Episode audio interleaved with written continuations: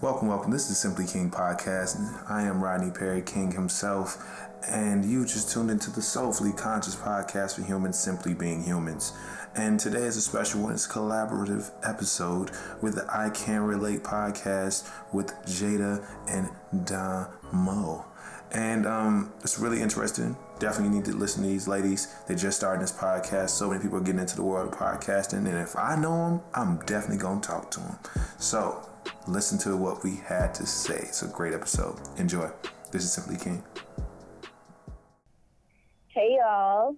Welcome back. This week is super duper special because it is a collaboration episode Mm-hmm. with I Can Relate and the Simple King podcast, Yes, whose yes. host is Rodney Perry.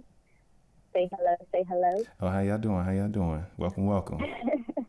and then we also got Jahda, of course. Of course. We're here back Um, for another week. I've been anticipating this. Hell yeah. Oh, it's Uh, gonna what's super special about this episode is we all connected through the AUC, it's, which is the Atlanta University Center in Atlanta, Georgia. For those who don't know, um, Homecoming coming Rodney soon. and I both went to Clark. I know. oh man, my ticket last week. yeah, me too. Uh, um, but yeah, I will be here. yeah. Oh, shut up. But Yeah, it just made me Um, yeah, so me and Rodney are Clark Atlanta alum. Shout out uh, Yeah. 2017. And And I am um, Spelman alum. Alumna. Happy to say that finally, after so many years of struggle. Yes, but we made it through, and now we're here to discuss with you another week oh yes. of news and knowledge and all that good stuff. Oh yeah, and you know, shout out to um, my class. You know, one of the few classes who created a nickname for ourselves. You know, the the two live one five 2015. How y'all doing? How y'all feeling? It's been a few years we've been out. You know, hopefully we got our shit together, and we're gonna be uh, down there at homecoming. Blowing up, blowing it up, blowing up the spot, breaking necks, making folks look like, oh, y'all looking good. This is how it looks when you're two years out, huh? Just you know, show out. Um, I must say before we uh, get this going, ladies, is you know, this is dope. I'm gonna acknowledge that in the beginning, this is dope, and I am really, really excited. Just like when I tweeted when I first found out that you guys were doing this, um, and you sent and, and Domo sent this to me. I love this. You know, I, I I love podcasting. This is a medium that I feel like was made for me and made for so many people who may not know exactly, you know, where where they wanted to place their voice and where they wanted to build their platform. So me doing this for you know two years now and finding out that there's so many people that you know that I'm connected with or I had I can you know reach my arm out to. Uh, it- it's interested in doing this as well. I'm always gonna support. I'm always gonna hit you up and be like, "Oh, we need to do something. We need to always whatever, whatever." So here we have it. So you know, I can relate in a Simply King uh, collaboration episode. So you know, let's let's get it going. You know, I, I'm just I'm just here. I'm really just here. Yes. I'm really just here to just have fun. You know what I'm saying? I'm just trying to have some fun right now. So let's have a good conversation. Go ahead. All right. Absolutely, that sounds great. Um, speaking of having fun, I and this is for me. I know it is fun for a bunch of people around across the nation, but I've been binge watching, and um, that my episode or my show is Naruto Shippuden. For those of you who are not familiar with anime, Naruto is usually named the top anime in the entire world, and for good reason. It has a lot of um, a lot of characters that are archetypes in that genre, but then also there are a bunch of story arcs within the show. So just to give you some context, Naruto is Naruto and Naruto Shippuden together are about 500 episodes, about 500, 600 episodes. They're 20 minute episodes, but they're Damn. extremely long. Um, so that is the level of commitment that I've, I have not been able to watch anything else. And obviously, I can't spend all of my time doing this because I have like a life and stuff like that. But I really am trying to get through it. Um, so yeah, so it's been great. The only thing is, um, the female protagonists are hard to watch episode after episode after episode. Mm. So the story is basically ninjas are learning how to beat ninjas, and then their village is in peril, obviously, and they go out and fight. And these women exactly like the boys are and manage not to defend themselves, really not to contribute at all, and become the dam- damsel of distress in, in the way. And it's just so interesting because it doesn't make sense because of the story. But then also, it's like after time and time again, when do we draw the line? You know, and Right. every female character is exactly the same. There is one matriarch. She's the Hokage, which is basically like the um, leader of the village, which is a high level ranking. Um, but besides that, it's really difficult to find a girl that is defending herself, and that's just been um, extremely annoying. Like even in cartoons, like there's no representation, and this is fantasy. like you know. Um, so that has just been bugging me. Of course, like I said, I've been watching episode after episode, and I just cannot get into it. Man. Uh, it sounds interesting. yeah. though. It sounds dope. Oh no, it just Naruto itself. Oh, you my got God. excited. If you if you want a story of, of loyalty and never giving up and uh, and protecting your friends, it is very, very, very. It's so compelling. Like, did I cry? I cried before, definitely during the show. Oh Um, my goodness. but and then on top of all of that, it's fighting the entire time. Like I love it.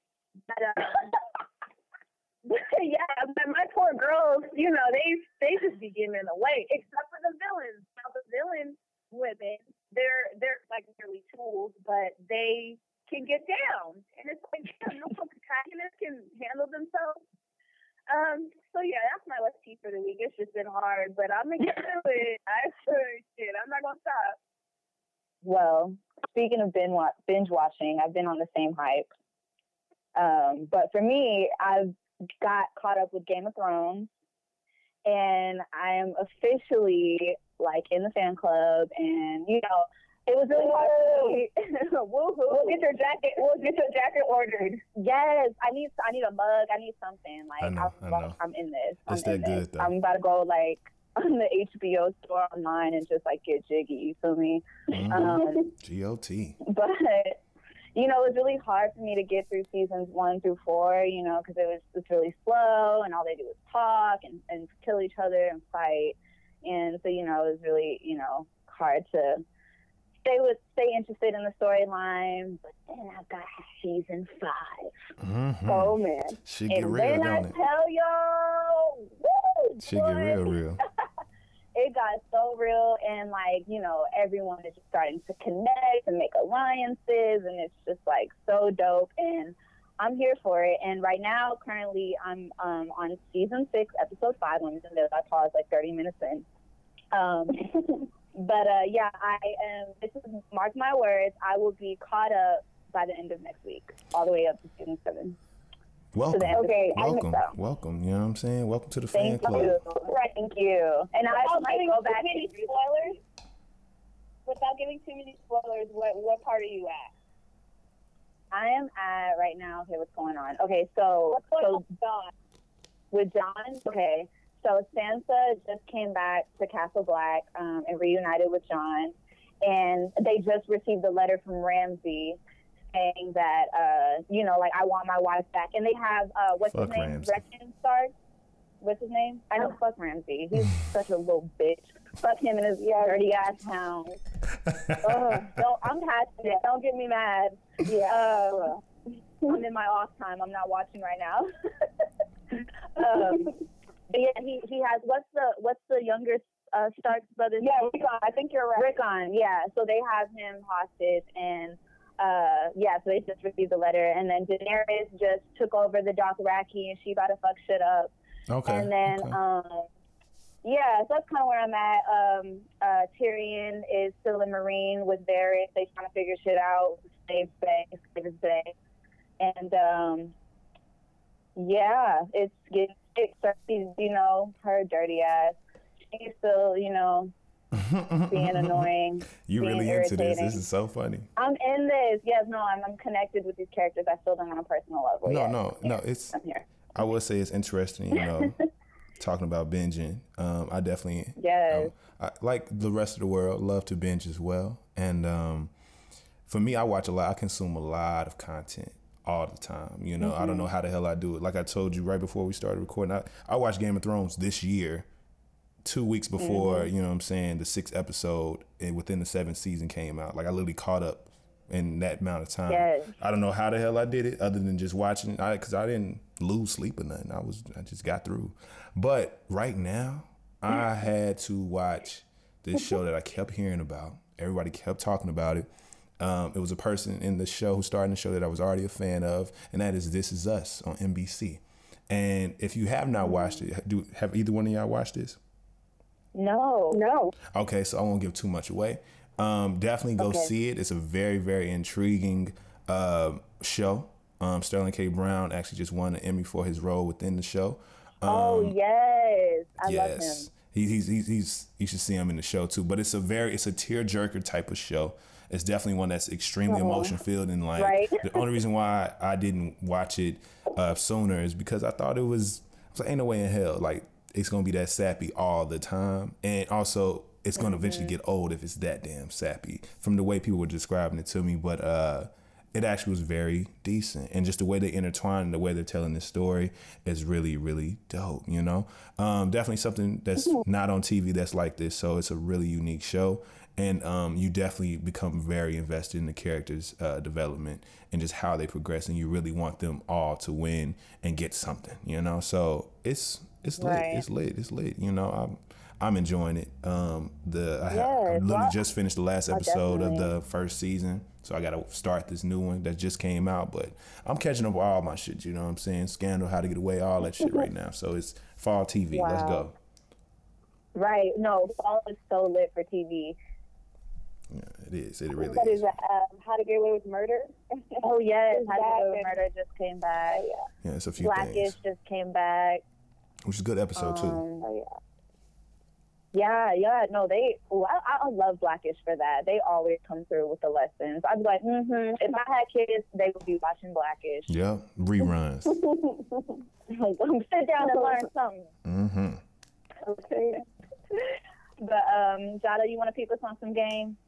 Yeah, let me peek you on some game. Um, give you a little bit of information of somebody that you may not have heard of or have heard of but not know anything about them. Um, and this week is Joseph E. Boone. Now, if you are um, part of the AU Center, then you have driven on a street named Joseph E. Boone. and um, Don't drive too slow. Hello. We're passing potholes. But um, we've been able to be fortunate and be in an epicenter of Black activism. And Yes. so those streets are Yes, named that for a reason. And I was like thinking about thinking about um you know who who are people them on some game like I don't know people myself you know trying to trying to think about all these people and um, I can stop right around the corner, you know, from my second home in the AU Center. So, yes, Joseph E. Boone. He was a pastor, worked very closely with MLK, um, political activist and organizer. But I just want to spit some facts of like uh, some of the big contributions that he's made that are not really talked about. Just to give you some context, from Atlanta. He grew up in the 50s, born in 1922. Um, he founded his own church and was a pastor, but also became extremely active.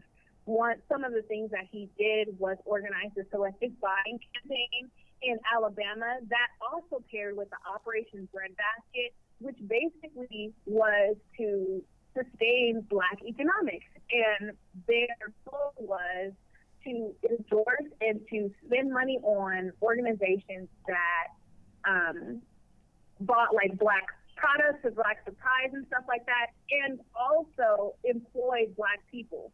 So Mm. you have to be a, pa- a, a black patron there, you know, buy from black markets or whatever, but then also employ black people, which was usually the caveat to most of these um, businesses. So, you know, he organized like many across the nation with Operation Bed uh, Basket. What is it? What is it? Like 200 ministries to work with their communities to make this a reality, employing how many black people we don't even know. Mm. Just Right. incredible, incredible leadership and um, organization skills. Um, what else has he done? Um, he was the director of the of Metropolitan Atlanta uh, Summit Leadership Congress, um, organizing Atlanta schools and desegregation in desegregations of Atlanta public schools. So he was a big um, con- contributor to that.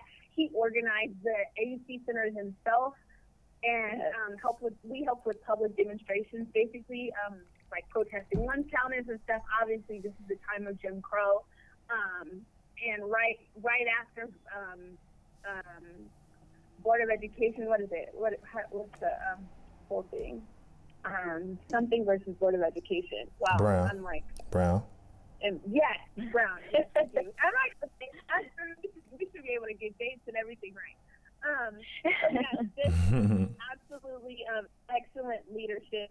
Like I said, worked alongside um, Martin Luther King um, and really just organized, really organized Atlanta during that time. Um, big shout out. We have a lot of respect for um, these black men. Um, and there's a lot to be said about these um, black men activists of this time. You know, we bring up um, how they were within the movement, you know, in relationship to women and so forth. But it's good to recognize that what activism and leadership really looked like back then was extraordinary because it would be extraordinary now and we don't have half of the barriers that they did. Um, so, yeah, that's that's the PPO game, Joseph E. Boone. When you drive it in that street, maybe that street needs to be repaired. You know, go A little go bit. participate. It's just a little city ashy, that's all. just in honor. Need some lotion. Just a little, a little lotion. Ain't nothing wrong with you. You just a little ashy. You still work. Your legs still look good. They just ashy. Okay. oh, oh Come this man. far by faith. You see what I'm saying? Yes. Um, Oh my goodness. Wow, thank you for sharing, Jahda. That was awesome. That's really good. And I, Yes, one, one thing I noticed about when you was, you know, talking about that, and I don't know why I didn't notice this going to school in AUC, but I just noticed it when you said this, is the making of Atlanta to a very black ass place has been in the making for so long. And like even if that wasn't So the long. intention, I think, you know, establish first off establishing three not only three but four black ass schools literally in the same neighborhood. And then on top of that because that's the only it's the only place in the world where not only you have hbcus you have four in the exact same city. Um you don't that doesn't happen nowhere else. So that being a thing on top of you know so many other influential people kind of you know coming out of Atlanta or going to school in Atlanta and just it's so interesting how Atlanta was meant to get to this place of you know kind of like black excellence Yes. and um and I it's crazy I talk to people all the time in Chicago about Atlanta and they are so um it's Atlanta has this real interesting reverence within the black community because it's kind of like they don't believe a lot of things until they go there and they see it themselves. Like I'll say things like, Right. if you've never seen a black lawyer, dentist, doctor, um, walked into a place and everybody there are black, from the people who mopping the floor to the people who you know you talking to, um, going to black all these black banks and all these different things. You go to Atlanta and that's exactly how it's gonna be. I it was it's amazing, it's beautiful, but you know I love blackness. But continue, continue. I'm interrupting. Yes. Blackness. Yeah, I'm interrupting. Yeah, I um no no um I was done, but I um I can't echo that more. And then so there's that blackness that's there, right? But Mhm. then also when it's homecoming time, all you feel is the joy and excitement built up through all those decades of organizing and coming together in community. Yeah, You know, Yeah. it's Yeah. really a beautiful place. Um, I can't wait. so, I can't wait because y'all know I ain't been I, back. I, ain't um, been back since I graduated. oh like man, I ain't been back to homecoming. I went I went to No, you have graduation. I went to graduation, but I ain't go to homecoming. That's different. And now I'm coming back and it's literally Right. Atlanta's homecoming because everybody in the whole Yes. damn world is having a damn homecoming this week. Yes, Every damn school. Georgia Tech, the AUC, Like, we're Like, I'm like, we oh gonna break God. Atlanta. Like, we Why gonna break Atlanta. we gonna break Atlanta. It's gonna look like Freaknik. It's gonna look like Freaknik. They're gonna run out of Hennessy by Friday. It's gonna be ridiculous. Oh Lord! Oh, like no. I, I might need to crack a bottle before. I'm telling you, it's gonna be people gonna Bring buy cases. plane. People gonna literally be like, "Why are we tripping? Let's just buy cases this weekend." They gonna finally, people gonna finally be thinking better. You know, he's like, "Why just buy a bottle? We trying to fuck up, you know, the whole weekend. Let's buy a case of Hennessy. right. Put put some in." But you know, it is what it is. you know, it is what it is. Yes. Oh man. All right. Well, So yeah. what's next up? Reality check. Yes, let's transition a little bit. I um love this story because if there's one thing I love, it's integrity. Hello. So I just want I just want to shout out JJ Green, um, who is an actor and producer from Flint, Michigan, and Mhm. he is creating a new film called Flint Six. Shout out to JJ. And um, Hey. right? Not only is this going to be a film um, about his hometown, but also about the water crisis. Um, and he, it's a story of resilience, and he wanted to make sure that that that was captured. That you know, this is not to feel sorry for um, these these people who are suffering, but to know that they are fighting back and getting active and participating, you know, in their liberation because it is absolutely ridiculous what's happening with their water, and um, you know it's definitely shackling them. So he wants to capture this, right?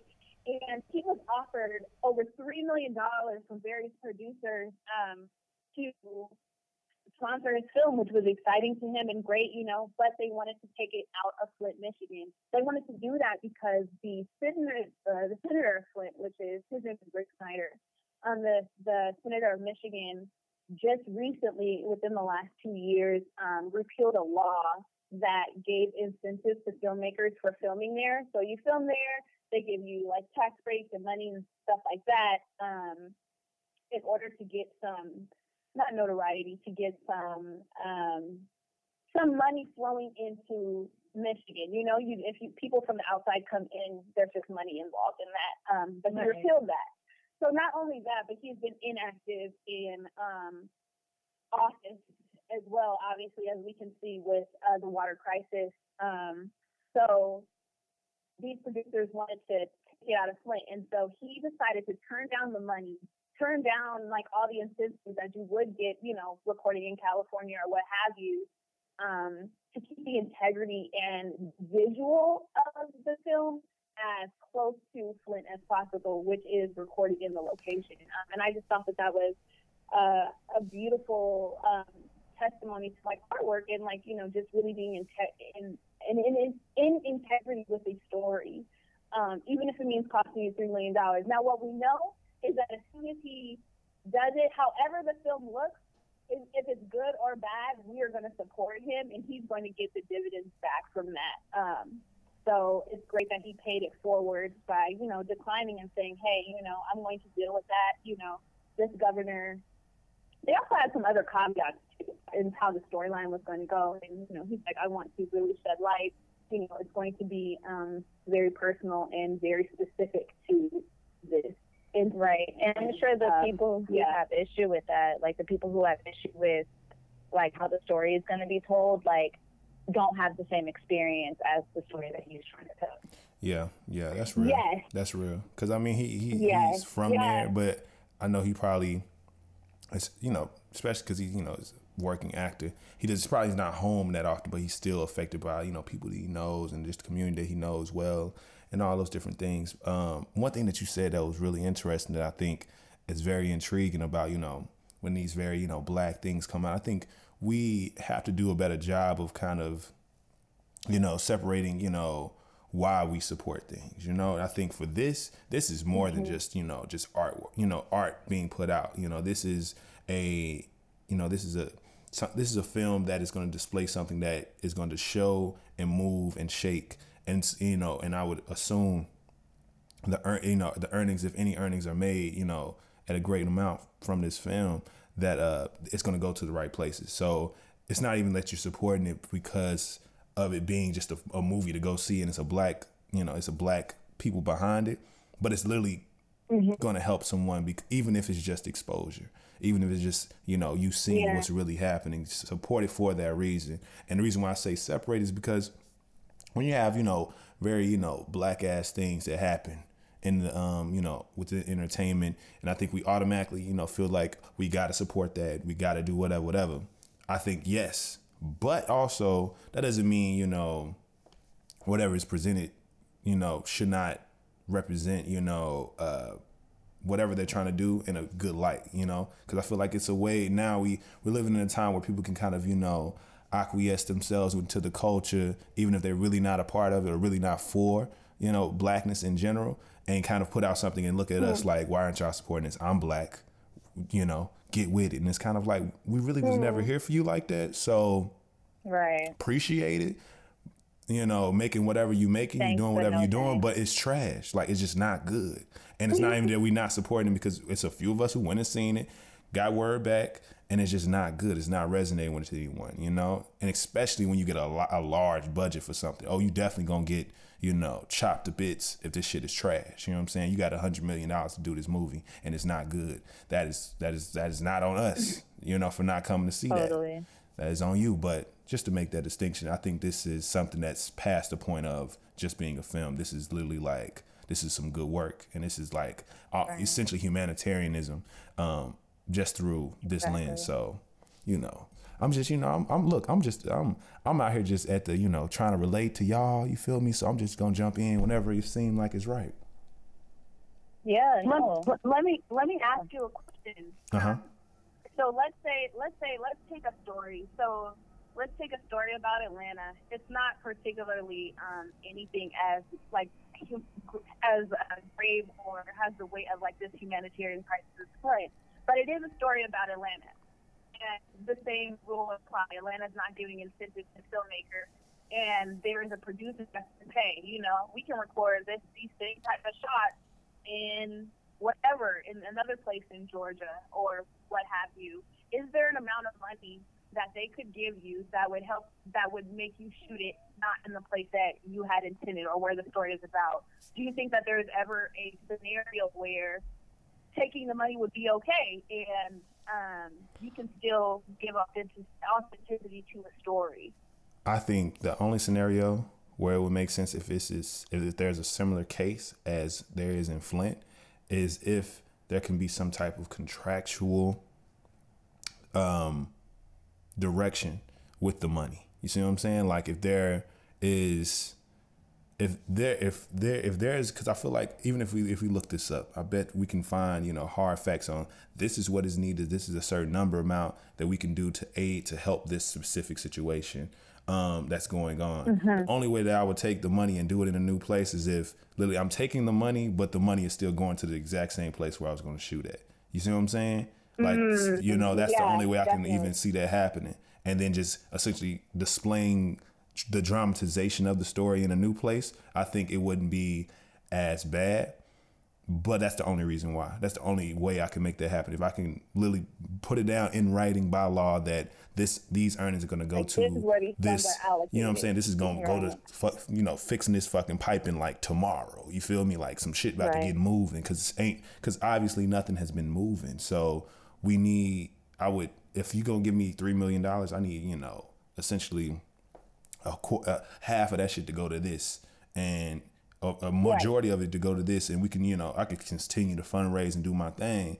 And and because i got this new piece of money i can u- flip that to fundraise in a different way. So and um and shoot the movie in a new place and still give you that you know give you them pieces. But that's the only way.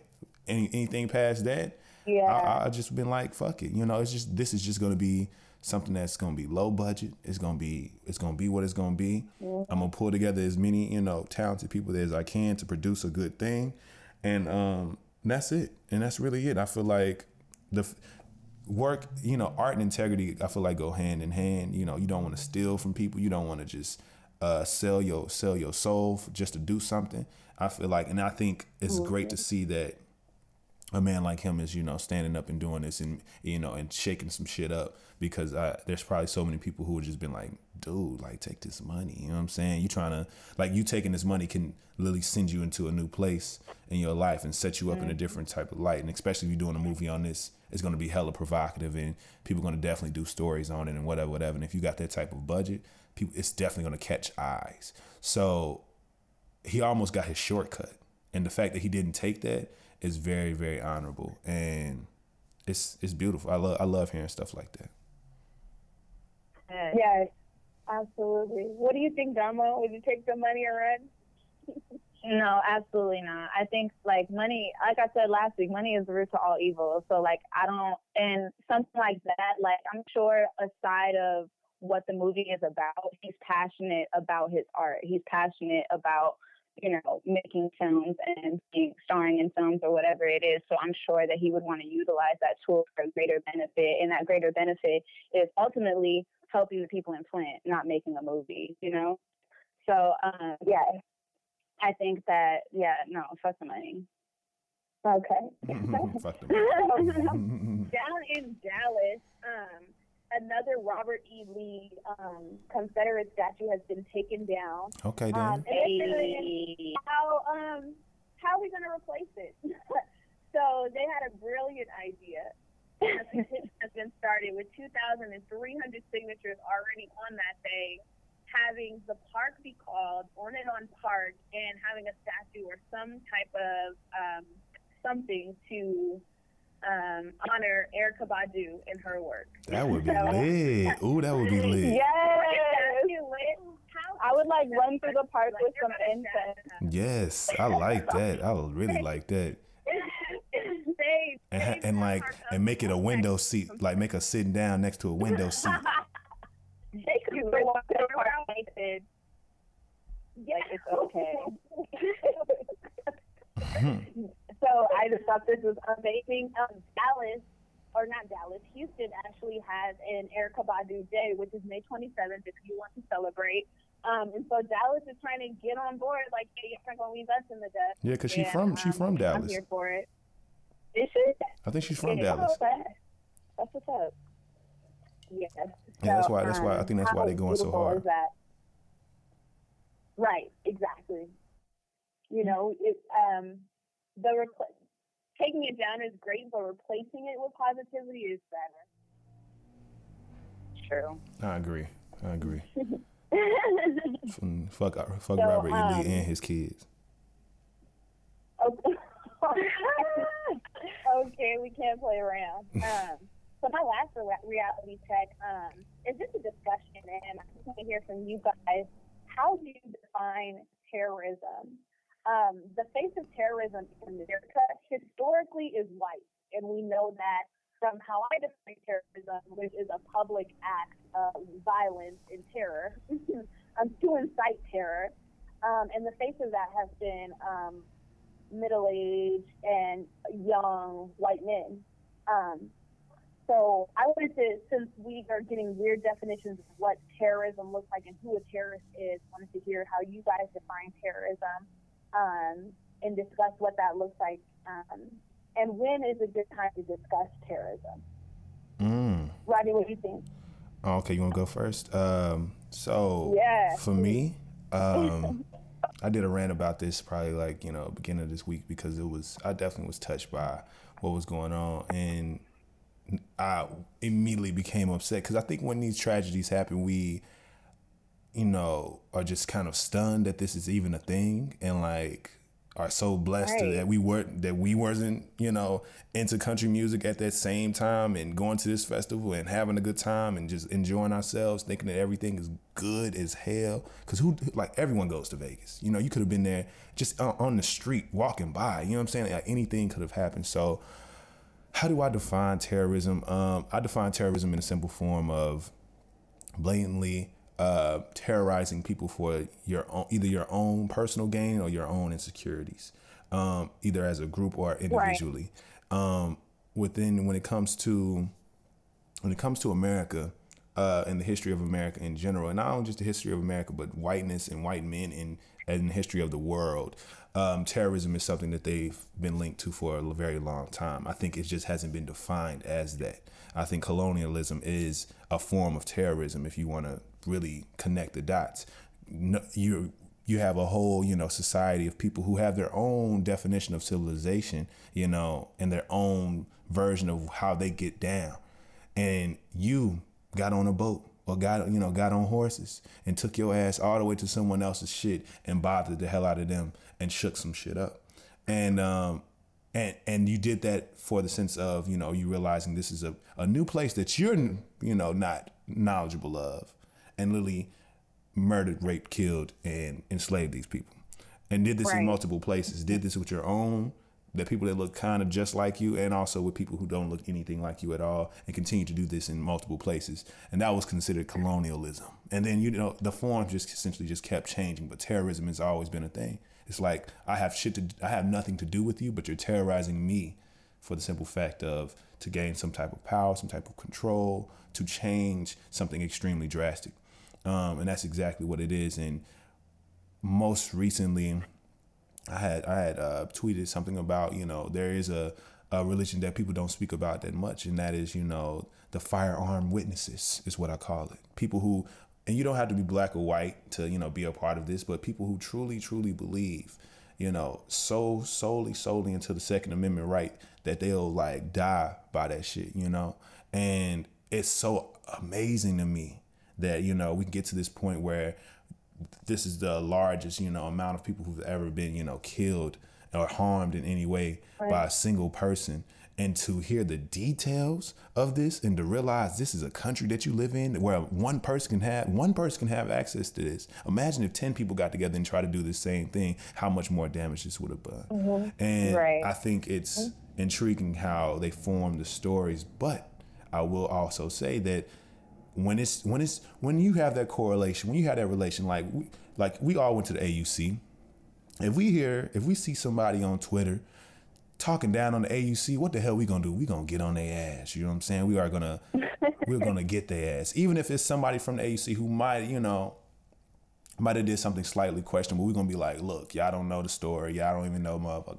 Like, chill. Y'all like y'all making this way bigger than what it is. We got him. He cool. You know um, this is something that white people do, even if they don't want to admit that. And especially when you're talking about, you know, these media outlets, this thing happened, he should have immediately, and everyone else who has done something similar to, from Dylann Roof to the, you know, all these different, you know, uh, deranged, you know, murderers um, that was that has happened year after year after year. They should be considered terrorists because that's exactly what the hell they are. The, the if this was a brown person doing this, this is exactly what they would be positioning it as. This is what they will put it on the news as as a terror mm-hmm. attack. Is there let's okay, he's a brown man. Let's immediately see if he has a connection with ISIS. He must have a connection with ISIS. How the hell did this happen? How the hell did this get through? What happened? We need to change gun laws. We need to tighten the fuck up. You know? But because this is a 65 year old white man who they seen as normal because he just played, he just gambled every day. He did this, he did that. It's it's interesting how they protected his image, you know. Even though he's done some really fucked up shit, they're still protecting this man's image and protecting who he was while they'll vilify the fuck out of, you know, a child for, you know, throwing up gang signs and putting throwing up a middle finger in the and you know, and just when all he wanted was to get a fucking snack from the store because Arizona teas are fire Word. as hell. So it's interesting how they do that, but we all know why they do that. And I personally believe in calling a spade a spade. But you know, it is what it is. Terrorism is live and well, and it's been happening for a long time. And we still have so many active terrorist groups who are not only supported by our national government now and have been supported by them in the past, but we just need to call the shit what it is. And for the people who are operating in a place that's quote unquote supposed to be non-biased and you know non-partisan within certain avenues, if they already haven't established themselves on that when it comes to media outlets, uh, they need to call the shit what it is. Stop playing. Like fuck coddling murderers. We're not coddling people. Like call a motherfucker what they are. Regardless of their skin color, I don't give a damn. If this is a black man who did this, if this was a Spanish man who did this, if this was any color individual, I would still call him a weak ass bitch. And Right. you are a terrible person. And you make you make living very hard for people because they are they they're cautious and they're scared now. You know, you know how many people probably pause their plans or were afraid to go to um, Las Vegas, and this is a place where it's literally they have became the city they became because they are a place to have fun any time of the year. So the Mandalay Bay cannot is not about to be selling no rooms anytime soon. Right. And definitely not. Hell no, nah, fuck them. You know what I'm saying? Y'all Yeah, should. I know y'all seen. Bruh, bruh, bruh had to walk. He he had 47 guns. You know, this man had all this shit. You you you. This man not only he had access to the roof, he had access to multiple rooms, all these different things. What the fuck you need multiple rooms for? Why? How the hell does he get access to the roof of a fucking hotel? How do all these things happen? Because he's a white Yeah, man. they- He's a white man. He's old. Who is he gonna harm? What is he gonna do?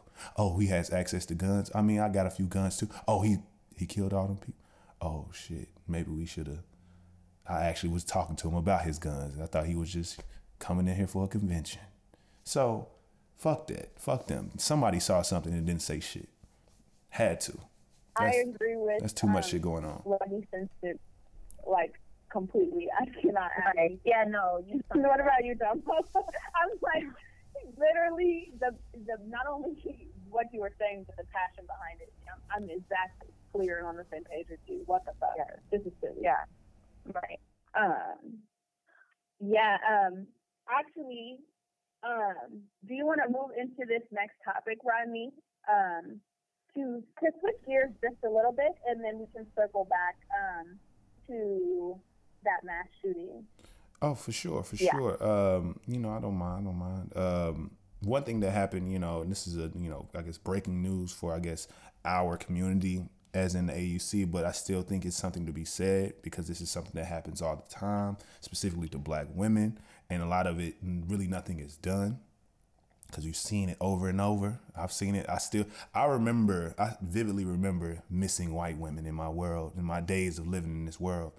And they get found or they find, you know, get found dead or get found, and it's always a thing. The news catches it, it's always something. But when it's one of us, it's always something that we have to take control of, that we really have to do the most to see, to put the most effort in while you know we don't get that support from the you know the media outlets yet again not attacking the media outlets of course but everybody got to do a good job and we had a um a fellow AUC alum by the name of Raven McCall who out of, out of the blue this in the middle of this week um, there was just a you know a flurry of posts saying that she was missing in um, the LA area. And um, and that shook shit up because it's kind of like what the fuck? And I think you know I loved how you know everyone immediately reacted within AUC reposting it sharing it putting it on Twitter putting it on putting it everywhere they could put it because the beautiful thing about AUC is people are everywhere. People people go everywhere. It's a very diverse uh, community of people who are not only from LA, but people who've moved to LA. So the chances of this actually catching something and catching you know catching someone's eyes was very very high. So and and it's so it's such a connected community as well because of you know years and years and years of just people just coming through as you know as uh, students and becoming alums. So I'm so glad she's now found. But I think the interesting part about it all, um, in the midst of you know these posts being posted every day and the circulation of those things, there's one piece that I think was not initially uh, a thing, initially a point within this case of a missing person, um, but also there was you know this this whole tidbit of you know that she her mental health may have been unstable, which in the original post by our sister was not really displayed like that. You know, we you know us you know, we as black people, we ain't really good on, you know, telling the, the family business like that. And I think that's why I was positioned like that. But I guess someone looked up something and found an official something and they posted that and that and that one started to circulate as well.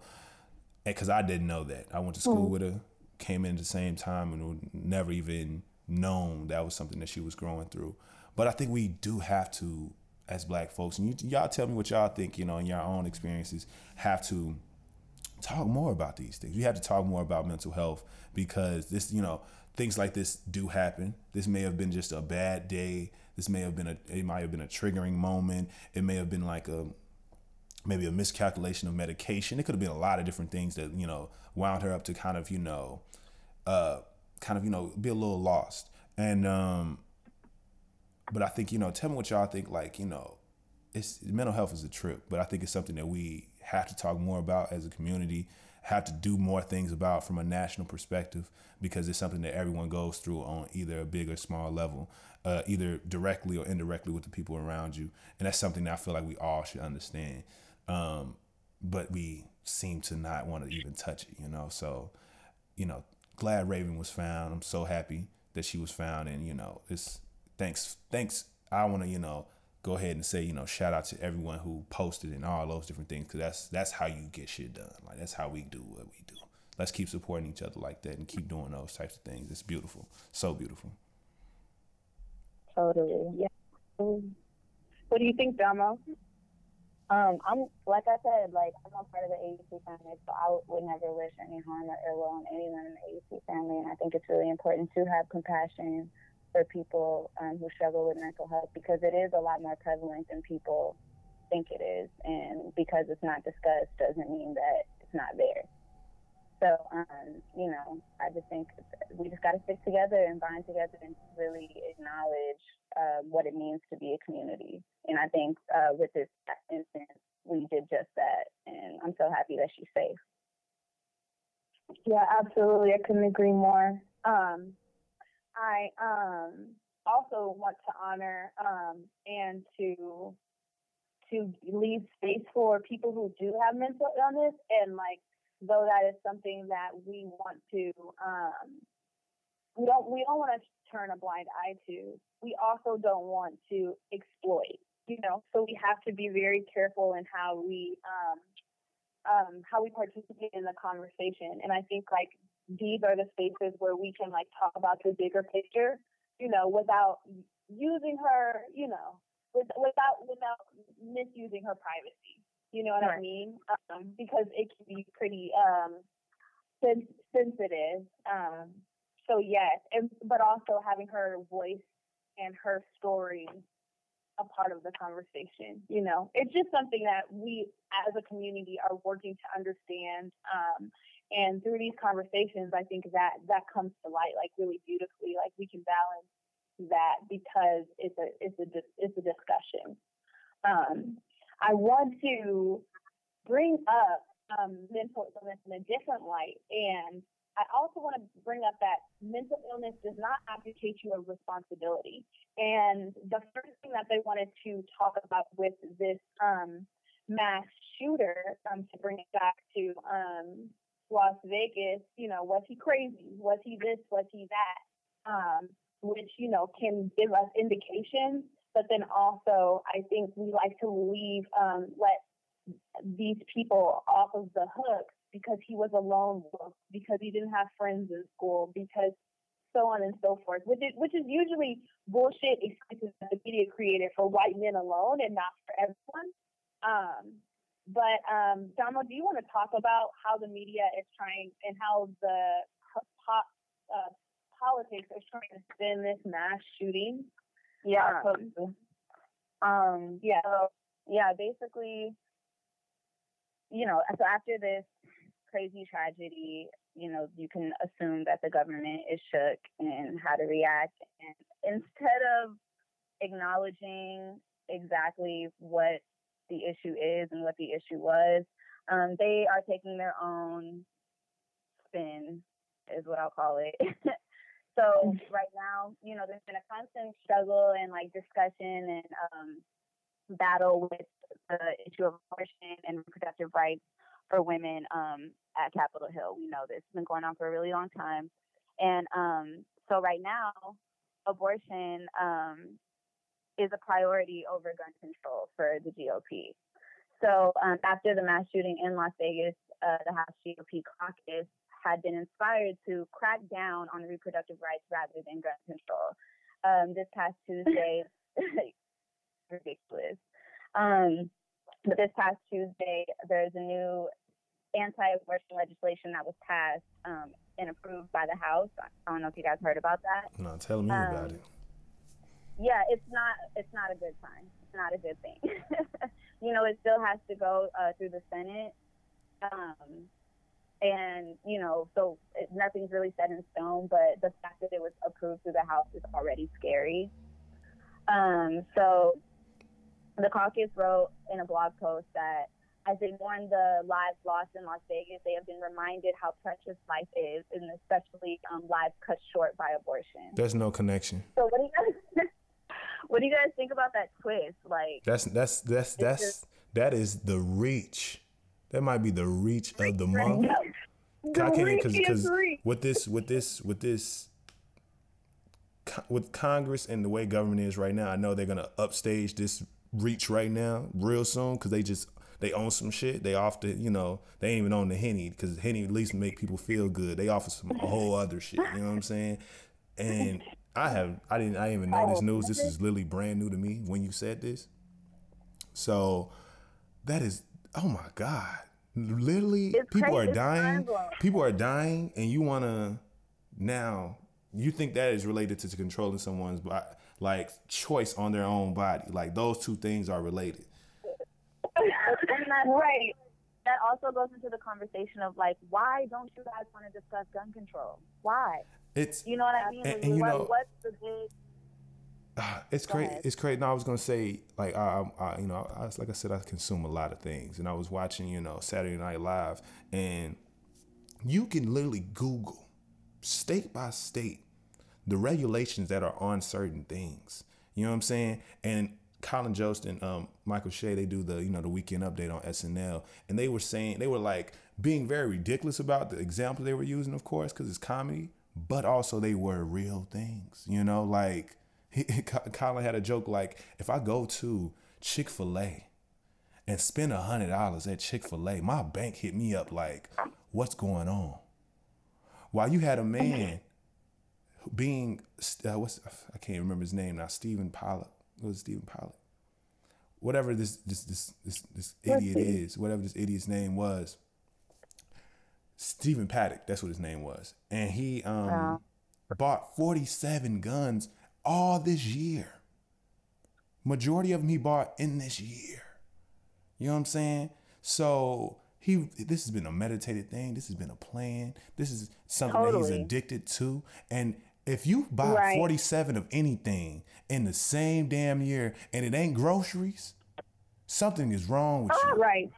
Something, something is going on. And, and especially something that is regulated. Say, hey, what's up? Not if you're white. Like, Clearly.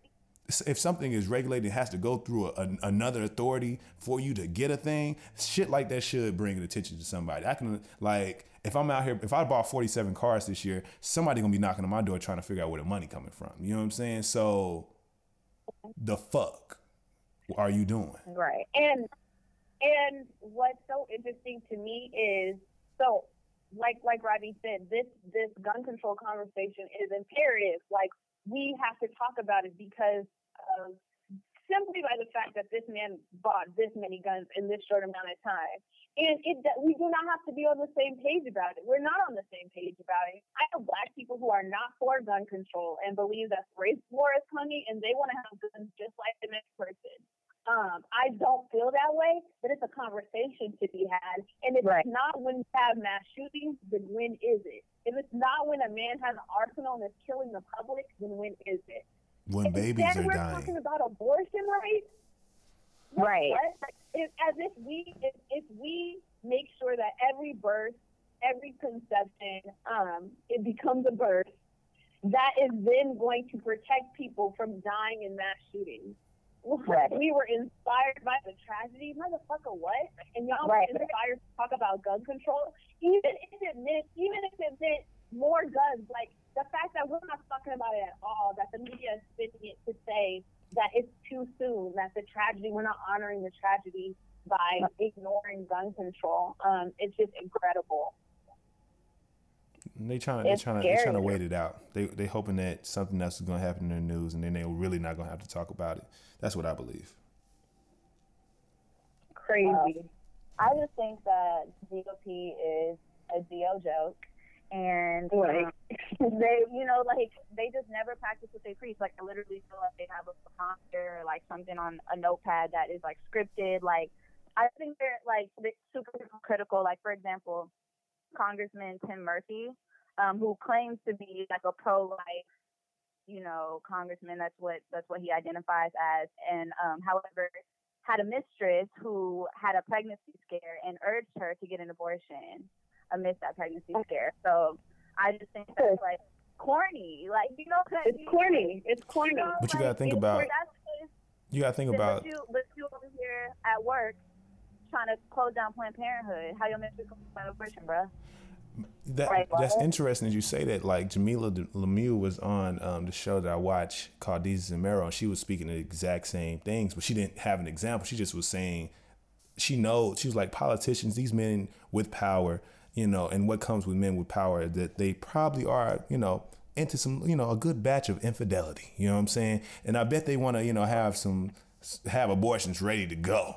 You know what I'm saying? That they just so happen to can't pull out, Right. you know, with Monica and them. You know what I'm saying? So the, the thing about that is so interesting, but also they they kind of I wouldn't be surprised if we look into this bill, into these different types of legislature that it they probably have already created a loophole for themselves because that's how it always is. Like with the health with the healthcare bill bill before, when it was in its kind of infancy, they literally put in there a loophole about Viagra. Like so these cause and you know that was nothing but a bunch of old ass men who wanted to look out for themselves. They literally put in a loophole for Viagra to be paid for by their health insurance. See what I'm saying? While that is something that is Right. like a very particular thing, and it's not like every man is going to have the same issue. That is not a universal, you know, that should not be a universal drug. every man is not going to have erectile dysfunction, but they made that a thing because why? Majority of they punk ass in there can't get it up. You know what I'm saying? So the fuck, you know what I'm saying? Why you? And also, why the hell y'all got a mistress anyway?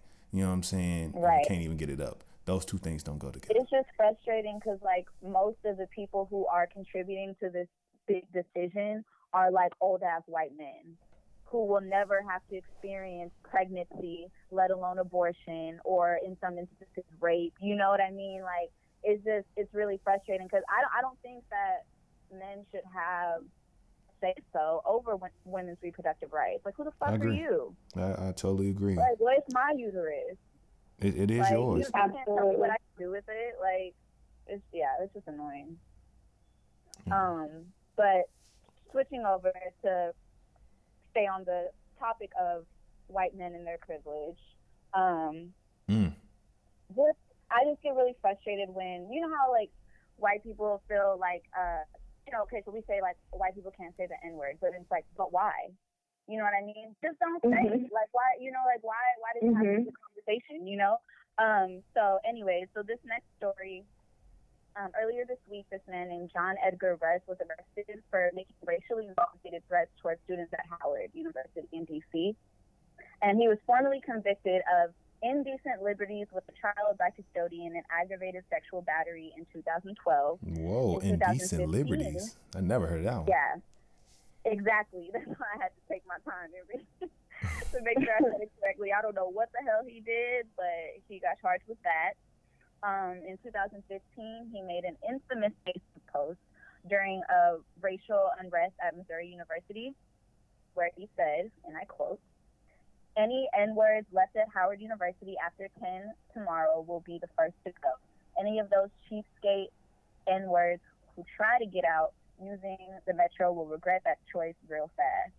And he was also quoted saying, It's not murder if they're black. Um, And so the post was tracked, and it was actually tracked to a Panera Bread in Alexandria, uh, Virginia. Damn, I know they pissed. proximity to Howard. they said, uh, sir. Um, but Russ was charged with transmission in interstate commerce of a communication containing threats to injure the person of another. So um, for this charge, he could be sentenced up to five years in prison. So bye. My Right. this this Um, I, I will say this is um an interesting uh it's an interesting witch hunt. You know what I'm saying that they went on because that I've never heard that one either. The transmission in Right. interstate commerce of communication containing threats to injure the person of another. This sounds like some shit I see on Twitter every day. Like there's a lot of motherfuckers who get locked up. It's like if this is a charge, a lot of people can get charged for some shit like this. Um, Exactly. this it's he he must really bunch of people. He must really fuck somebody over if this a whole ass white man saying all this shit, and he is definitely getting the fuck punished for this shit. Or maybe I'm thinking too is because um, he threatened like Howard as a whole, that maybe like Howard's administration was just like, mm, no, absolutely not. Yeah. Yeah. So Yeah. maybe, yeah, he already had he already had all, eyes on I'm him. glad. I'm glad. But it's that's interesting. But I, I wonder how often that happens. Like you posted something on Facebook, and because people post shit like this on Facebook all the time, I wonder how many people actually get dealt with because of that. Because he was already Right. in the system for doing you know shit like this. So I don't know if it was just because he already you know, probably know why he got caught this time. Because Yeah. knows what happened with his other charges. yeah. Like, Right. he probably could have been on parole or something, so he couldn't be doing no shit like this. Right. you know but i do find it interesting that that him being a person who is who just said this that's all he did was say this he didn't do anything and this is a charge that he can be charged with this is real interesting and when it comes to that conversation of freedom of speech on facebook and different social media sites that this is something you can be charged with and it's not like what he was saying was something that he's planning on doing he's just literally saying he's just being ignorant motherfucking eating a sandwich in Panera, stealing Wi-Fi. You know what I'm saying? So this is this is. I'm gonna remember this because that's that's something right there. Like that's something. This is a good case that people need to Yeah. to know and to make. So you know, everybody listening, write that down. Next time somebody come at you on some racial shit on um, online, that they can get charged for transmission in interstate com- commerce of a communication containing threats to injure the person of another.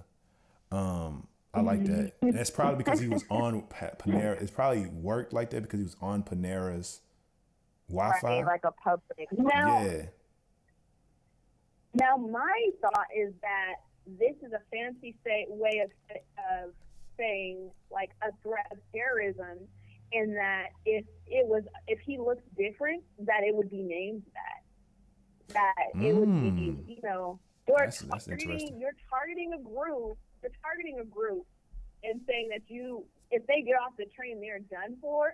That if that was our Muslim brother and sister, that it may look different. Honestly, that's that was my that's what came up to me. What also came up for me is that people walking around harboring hate, and we, you know, we hate in quotations. Like obviously, the biggest shooter, egregious and stuff. Um, I and I can say that I hate him, but I don't hate him. I don't have a burning passion for his demise. Honestly, you know, I don't. I the worst person that you can name. Like, you know, do I think that society would be better if they did not participate? Absolutely. Do I then think that I have the right or could take a life from them? The worst person I can think of. And I can't say that I can, but there are people out there who can publicly say that and then, you know, can act on it and who, who act maliciously. If you are touching a child, you're malicious. Like you are a hateful person and it's never surprising. I never desensitized to the fact that people are walking around mad as fuck, ready to hurt somebody. You know? Right. That's just crazy to me. Racist or not, like that shit's just wild to me.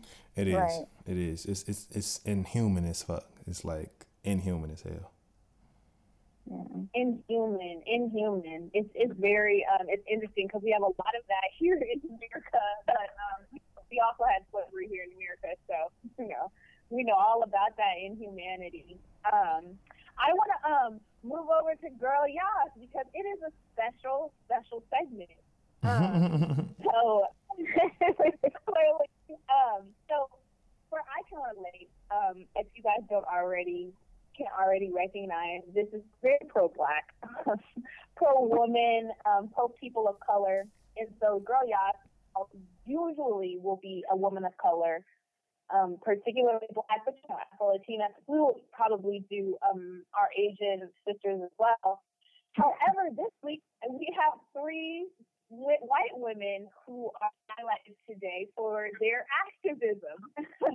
their political and, and activism may be a strong word, but their political participation um, that ultimately is for our benefit. So, Girl Yas goes to Susan Collins, Lisa Murkowski, and Shelley Moore Capito, um, and they're all Republican senators um, for Maine, Alaska, and Virginia, respectively.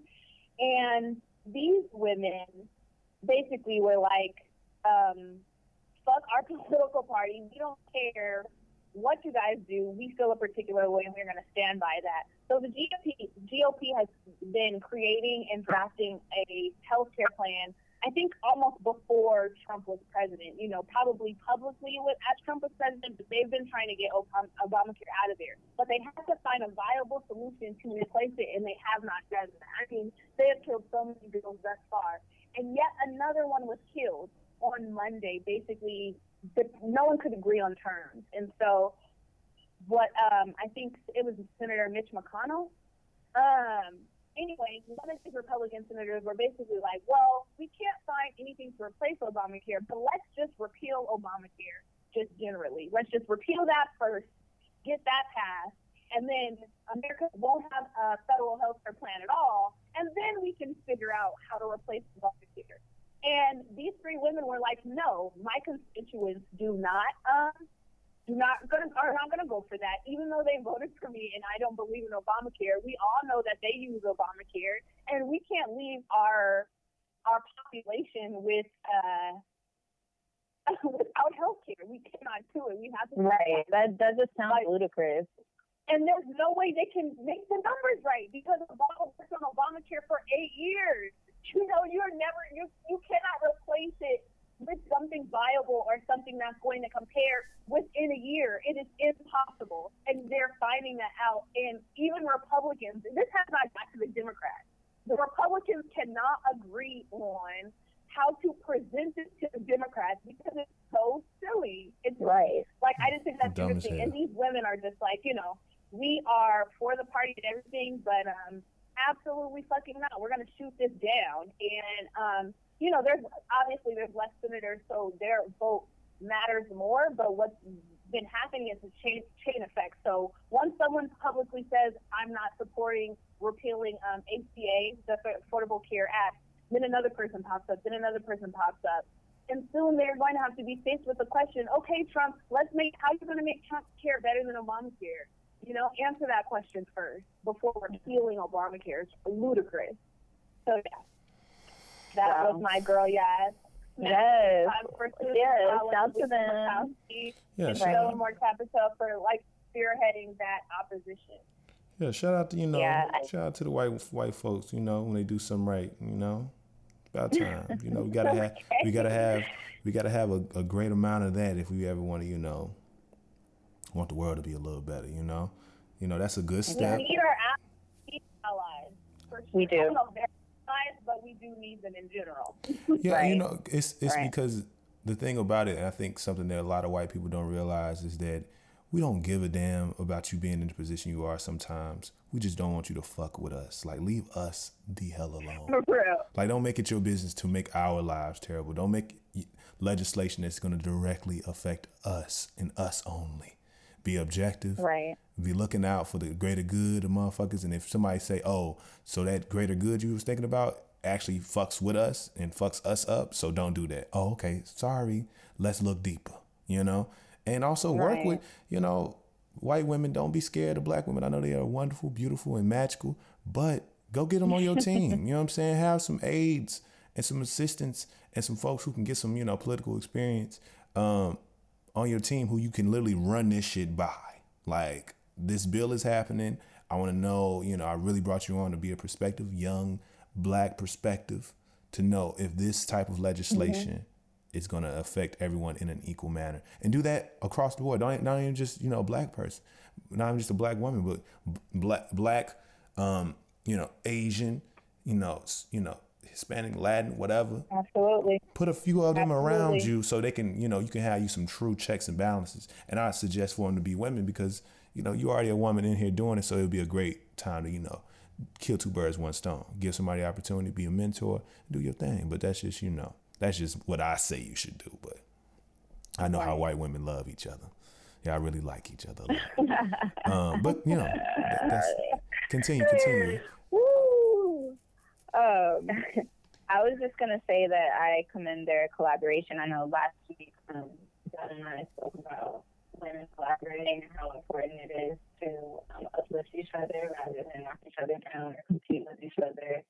And um, I think this is a great example of that. I'm sure, like, um, had one of these women been the only ones who had the courage to say something that it's like punked out, she probably wouldn't have came out and said something. Exactly but, right. You know, the fact that they all three of them stuck together and was like, no, like we're gonna stand up against this because this sounds crazy, and um, you know, ultimately held more weight. So, um, my girl Yas this week goes to one of my favorite actresses ever, Gabrielle Union. Um, she's releasing uh, her book. It's called We're Going to Need More Wine. So just by that, you can already tell that this is going to be a pretty heavy novel, um, hmm. memoir. And um, so she, she'll be releasing her book on October 17th, and she's going to open up about being a victim of rape, dealing with infertility in the public eye, and being, um, I quote, a prisoner of trying to get pregnant, um, having she's experienced eight to nine miscarriages. Oh my gosh. Right. So That's um, ridiculous. Right, and you would never know because she's just this beautiful, vibrant butterfly, super talented. You know, happily married to Dwyane Wade, and like you just would never know that she was like struggling um, or has struggled in the past with these things. And so, but I also want to commend her for being courageous enough um, to share her story because I feel like it's a way to reassure women um, who are fighting these same battles that they're not alone, and to see someone like I said, you know, just as beautiful as Gabrielle Union dealing with these things that a lot of women deal with, but don't necessarily get talked about. I think is very important. Um, but what do you guys think? Um, I think yeah, I think that these stories can't um, can't be said enough um, because it, it's so attached to our culture and race culture in America. Um, we're des- desensitized to it, um, and I think make giving it a, a face and name, you know, um, is only is only helpful. She's like, you know, obviously she's beautiful, but she, you know, she has so much dimension, and so um, shout outs to her for, like you said, having the courage, um, but for you know being there for other women who are experiencing that is that and can read it and say, okay, I can be successful, I can come back from it. Um, and miscarriages are they they run so deep. They, and women experiencing miscarriage, you know, whether you have your life together or not, um, is, you can't take that lightly. And I know I have friends personally who just have had such a hard time, and so um, it's an important topic. Mm-hmm. Um, wow. N- you know, not having being the one of the few people you know talking right now without a uterus. Uh, I definitely, um, I definitely believe this is still something very important to be said.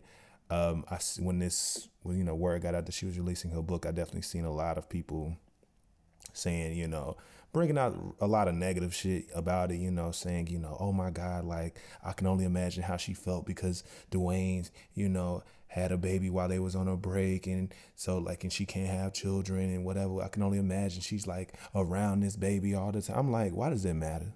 And secondly, she has right. a book. She has, she has wrote a book about what she went through. So obviously she has dealt with and kind of done that emotional work that she needed to actually cope with these different situations. And she probably is still dealing with that. That's energy you really don't need. This is not even about none of that shit. So I would say this is beautiful because, you know, just thinking about where we are in life right now, black women and women in general are having children a lot later in life. So this is something that's going to be a lot more common. You know, I, you know, two, three, two, three generations ago, if you didn't have a child by the time you was my age, people was looking at you like, "What the hell wrong with you?"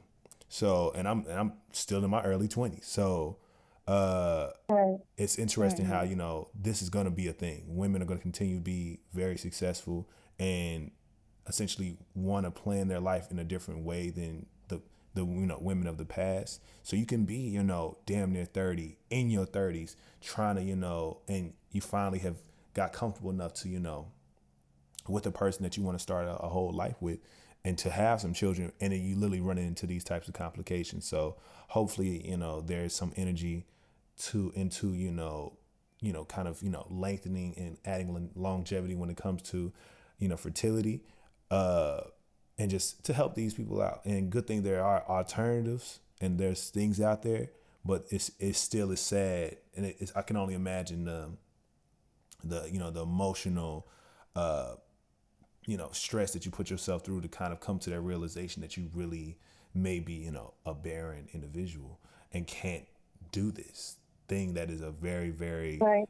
very very human thing to be done and i think you know people that you know have gone through this you have to support the fact that she's telling this story when she doesn't have to and you know talks about all the different parts of her life and seeming like a very very put together person uh it's it's beautiful. It's going to be very inspirational. I know it's going to help a lot of people so i'm here for it for that reason. Yes absolute girl yes girl yes. Yes. Um, so as we wrap up the show, you know, um, I be think I swear in the middle of the show I be thinking of things like, oh wait, I want to say this. Um, and it, it's originally going to be about something um, kind of funny, but I decided that I want to um, just invite our listeners. I'm thinking about someone particularly, but to invite our listeners to be courageous in um, loving, be open to love, and be vulnerable um, in your relationships. I think um, as youth, and especially coming out of college, you be soldiered up. You like, ain't nobody getting to this part. Not again. Hello. Like, you know, okay. Mood. But, um, you know, and and so you know, we you know, you know, get money. You have in my bag. I'm not, you know, I'm not looking for, and that's fine. You know, no one is sitting on that parade. But I think that we put ourselves in unnecessary situations, and I think we are prisoners to our own ego when we do that. And we're trying to mess with someone, and that it is okay to be vulnerable and to openly love someone and to be courageous in that love. You know, running the risk that they may hurt you. Um, you're not going to die. Very true. You know, Very true. Will go on. And so yeah. OMG, guys. Um, this is just an insertion, but um, I like told my my roommates went to Wingstop, and I told them what I wanted, and they just came back. Oh. I'm so excited for you. I hope you got lemon pepper. Thank you. I wish I I had some of your fries. I wish I had some of your fries. You know what I'm saying? But no, to add what you were Hell saying, yeah. Jahda, um, I think uh, it's interesting. You know, I've been out for a minute now, and like, I do find it interesting how you say, you know, to be open, to be courageous, and I think you know when we get fresh out, and especially we get out of school, and you know we're not in relationships. Um, I say mm-hmm. I agree. Stay, you know, stay open, stay receptive. You know, because when something, because this is the time where you're gonna find individuals who are in the same place as you, and there isn't Yes. much of a you know a difference spreading us out in so many different ways. Like you, if you out here trying to be you know a little stubborn on your heart and trying to block out the love that you know you're feeling for somebody, give it about five more years. You're gonna be real mad you passed up on certain things, you know, because the, the level of attraction is gonna change. Why is he reading me? the level of attraction is going to change because for the simple fact you're going to keep striving if you know if if it's the lord's will you're going to be in a whole new tax bracket so you're only going to be able to truly relate to certain people the best example that i always give is oprah oprah could never get get married because the simple fact of it's it's it's hard to relate to the people that she wants to relate to. There's no black oh man. Oh my there's no black man who there's no black man when who you put is it like that. yeah, it's like there's no black man on this on this on the face of this earth who's who who can relate to her in every single capacity. Meaning being southern, meaning having it, meaning going through what she went through to get to where she is, to have a million different jobs, to be as wealthy as she is, and to be a humanitarian and be black as hell. Those things usually don't go together. You see what I'm saying? So she might she might have right. found some you know some you know beautiful man in some foreign country who just rich as all hell, but there's still this the fact that it's not gonna you know is we're not gonna blend. I don't want to have to It's you know just work, I'm not just want to go with it just because you know we're on the same level in this way. You know, hence why Stedman is kind of he kind of probably makes you know checks all the boxes until you get to that you know, bruh, you ain't a billionaire. You know what I'm saying? Which is a factor. It is a factor, and I think we people have to get to that level of money for it to understand. I believe. Uh, trust me, I don't know, but stay open, stay open out here because if you are out here not being yourself and trying to be guarded, you're presenting yourself to people and you're giving out an energy that's going to attract what you're presenting yourself as and not you. So if you be you, you're going to present what you need. And like people are going to present themselves and you're going to attract what you need and not how you're trying to position yourself. Like if you harden and acting all bitter and sad and fucking shell shocked from your previous relationships in college, college is over. Shit is done. Let that shit go and move on. And if you keep yep. if you keep that on you, then you're gonna keep attracting people that bring that energy. You're gonna keep getting fucked the fuck over because that is what you're that's what you're holding on Word. to. So, um, Rodney, drag me. Oh my bad, my bad. I you, know, I, you, you, you, know, you, anyone who anyone who listens to the show, you know what I'm saying. Anyone who does anything, y'all know I love. You know, I love love, love around here. So, and I love for people to be them damn, be their damn self, just in general, past yes. love. So, anytime somebody mentions that, I always gotta, you know, get on my little soapbox. But continue, mm-hmm. Chloe. You know, let's close that out if you want to. yes, no, that's a good place to transition. Right. Um, let, I want to take this time to have a moment of silence for um, a lot of the tragedies and lives lost in recent weeks and months. Um, in particular, I want to acknowledge De- Dexter Pottinger, who is a Jamaican gay activist who was stabbed to death in his home on August 31st um, in New York. Um, also, for all of our lost homies, all of the lives that were lost in Las Vegas and the hurricane tragedies in Puerto Rico, Texas, all throughout the Caribbean, Ethiopia, Sudan, Yemen, Syria, Palestine, and anyone else who needs prayer in the world. So we're just going to be silent for them.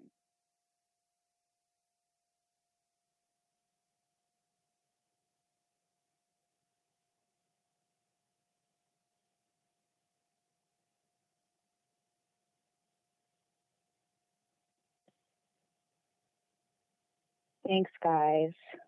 Well, that wraps up this week. Um, I had so much fun talking to you guys. oh yes! It's, Yay! This is good. This is real good. This is real good. Collab.